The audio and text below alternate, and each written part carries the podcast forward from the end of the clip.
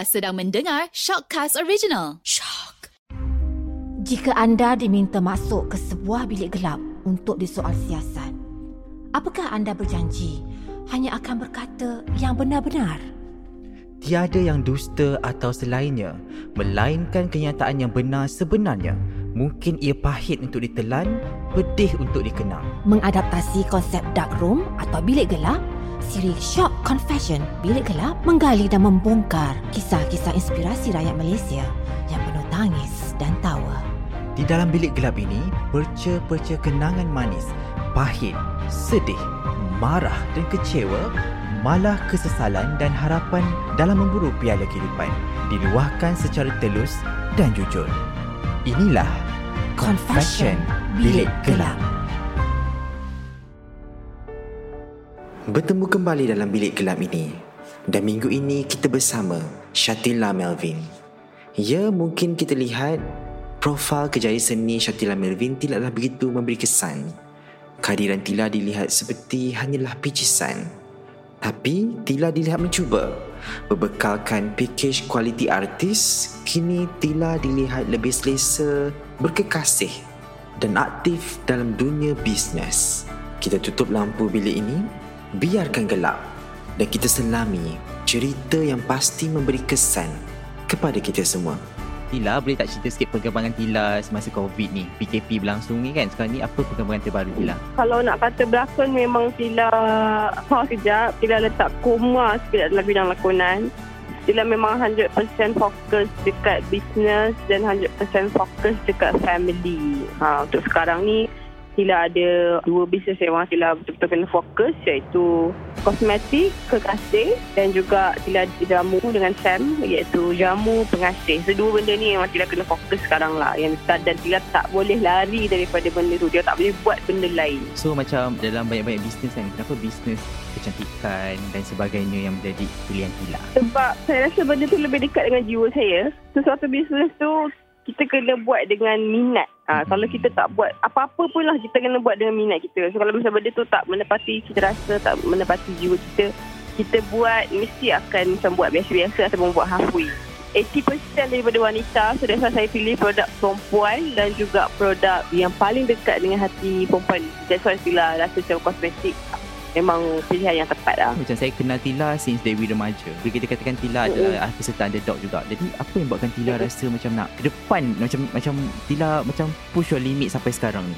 Masa awal-awal dulu, mm-hmm. Tila macam Tila masih confused lah. Tila tak tahu apa Tila nak pun dalam hidup Tila ni. Mm-hmm. Tak apalah. Tila macam try je. Tila try and error je. Kalau misal datang di ketika tu datang offer berlakon. Cik, tak apalah. Aku berlakon lah kan? Tapi macam sejauh mana nak pergi tu tak tahu lagi. Dan tiba-tiba tidak rasa macam hmm, bila dah masuk bidang lakonan kita rasa kalau kita bukan orang yang bijak untuk simpan duit kalau kita bukan orang yang bijak untuk jimat-jimat duit sepanjang kita berlakon tu saya rasa macam saya bukan orang tu kalau saya dalam bidang lakonan saya rasa saya perlu lebih saya perlu cari lagi saya, saya nak lagi saya nak lagi saya nak lagi so, saya rasa business is the best thing yang saya patut buat lah So that's why saya memang all out gila. Plus saya dibantu oleh adik-adik saya yang lain dan juga uh, suami saya. Dan saya gunakan peluang dan kapasiti tu untuk memang push gila, gila, gila, gila, gila lah. So once kita buat, kita buat betul. Kalau tak macam buang masa je.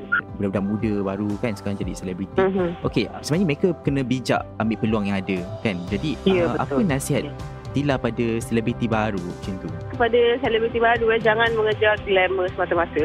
Sebab glamour tu tak menyajikan apa-apa pun. Okay. Tak guna kalau kita glamour tapi tweet dekat account kita macam tweet-tweet. Orang nampak gitu je macam gah. Tapi sebenarnya simpanan kita tak best. Sebab benda tu yang akan menjanjikan masa depan kita. Hmm. Kalau kita kahwin, kita ada anak. Benda tu yang akan wajib menjanjikan masa depan kita terjamin. Artis bukan sekadar artis. Kita kena, saya nak artis-artis lain tengok saya. Saya nak artis-artis lain ikut apa yang saya buat. Maksudnya bukan sampai bila-bila you nak berlakon. You takkan boleh berlakon sampai bila-bila.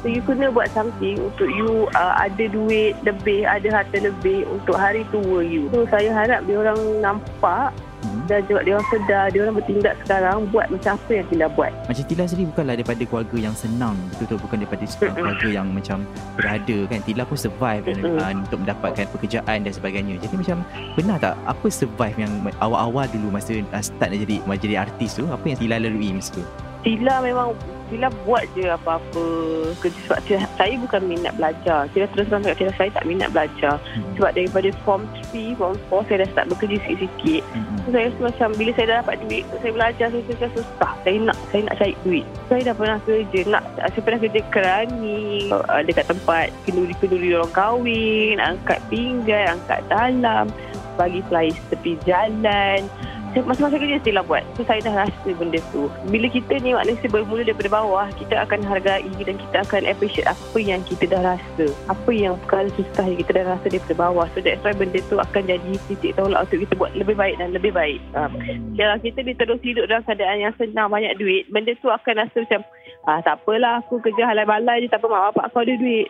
Uh, aku aku ada duit So dia tak ada dia tak ada turning point yang untuk kita push diri kita lagi. Macam orang ingat jadi selebriti ni macam wah selebriti glamour kaya ni mesti duit banyak ni masuk ni. Okey macam Tila sih hmm. kalau boleh reveal lah kan. Berapa gaji hmm. pertama Tila dalam industri? Saya masih ingat lagi saya cuma dibayar satu hari 200 ke 250 ringgit satu hari. Bukanlah watak sampingan kan, watak-watak yang yang besar jugalah tu dengan bayaran yang macam tu saya rasa macam okey. Saya tak mengeluh. Mm-hmm. saya memang tak mengeluh. Saya rasa macam okey itu adalah rezeki saya. Dan saya pasti benda ni akan makin hari makin berganda makin berganda makin berganda. Saya rasa itu adalah pengalaman yang saya memang tak akan lupa lah. Even saya share benda-benda ni dengan saya punya team.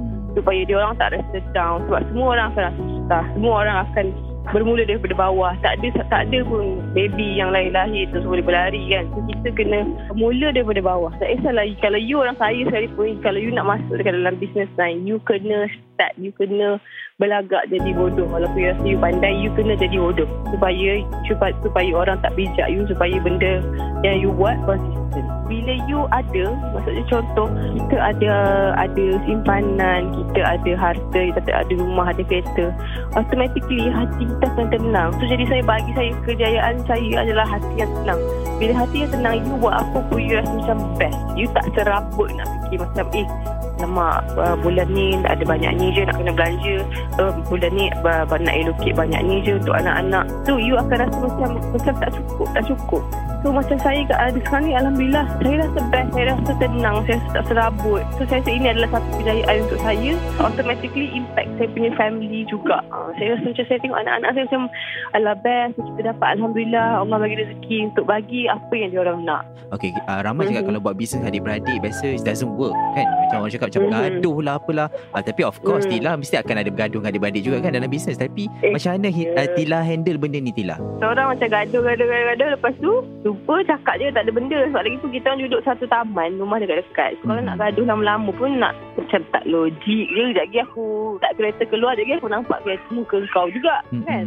so macam tak logik. Sama juga macam Tila buat bisnes dengan friend dia mesti ada satu jawapan pada akhirnya. Walaupun kita bergaduh ke nak buat pilihan nak itu nak ini tapi dia kena come out dengan satu pilihan lah dan juga keberkatan dalam satu-satu relationship tu saya memang pegang adik-beradik ke husband wife ke sebab semua rezeki kita semua datang saya percaya kuatnya datang daripada hubungan yang baik kalau kita gaduh memang benda tu akan jadi huru hara lah Okay, ramai yang cakap macam okay, oh, aku ni ada duit, aku boleh buat produk. So macam tak payah belajar-belajar lah, tak perlu ada mentor dan sebagainya. Jadi perlu tak mentor dalam sebuah bisnes ni lah? Mentor tu adalah number one. You memang kena ada. Kalau you rasa you di PhD sekalipun, you dah cerdik, dah pandai, mm-hmm dalam bisnes lain. Kalau kita ada duit, memang kita kena invest. Memang wajib invest untuk cari sifu, mentor ataupun guru yang terbaik. Sebab bisnes ni sentiasa ada masalah dan kita kena sentiasa validate dengan orang yang betul. So memang you wajib ada sifu yang betul. Zaman sekarang ya, zaman sekarang ni kita nak banyak duit. Kita guna banyak duit. So kalau you buat halfway, you tak payah buat. You buat benda lain.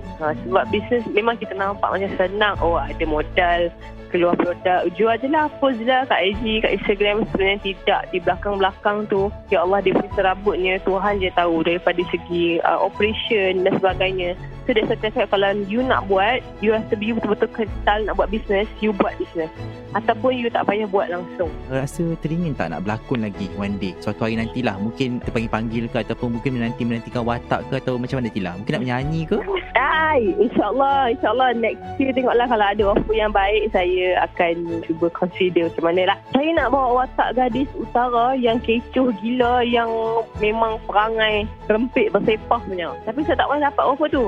Tapi saya nak sangat-sangat-sangat-sangat dapat karakter perempuan cakap utara yang jenis macam gangster repeat. Ha, tapi biarlah InsyaAllah satu hari nanti kot Kalau ada producer dengar Aku cakap ni Panggil-panggil lah. Tapi dia memang nak sangat Dulu dia nak sangat Tapi tak pernah dapat. Okay terima kasih Tila Kerana join Kimi Di Confession Bilik Gelap ni.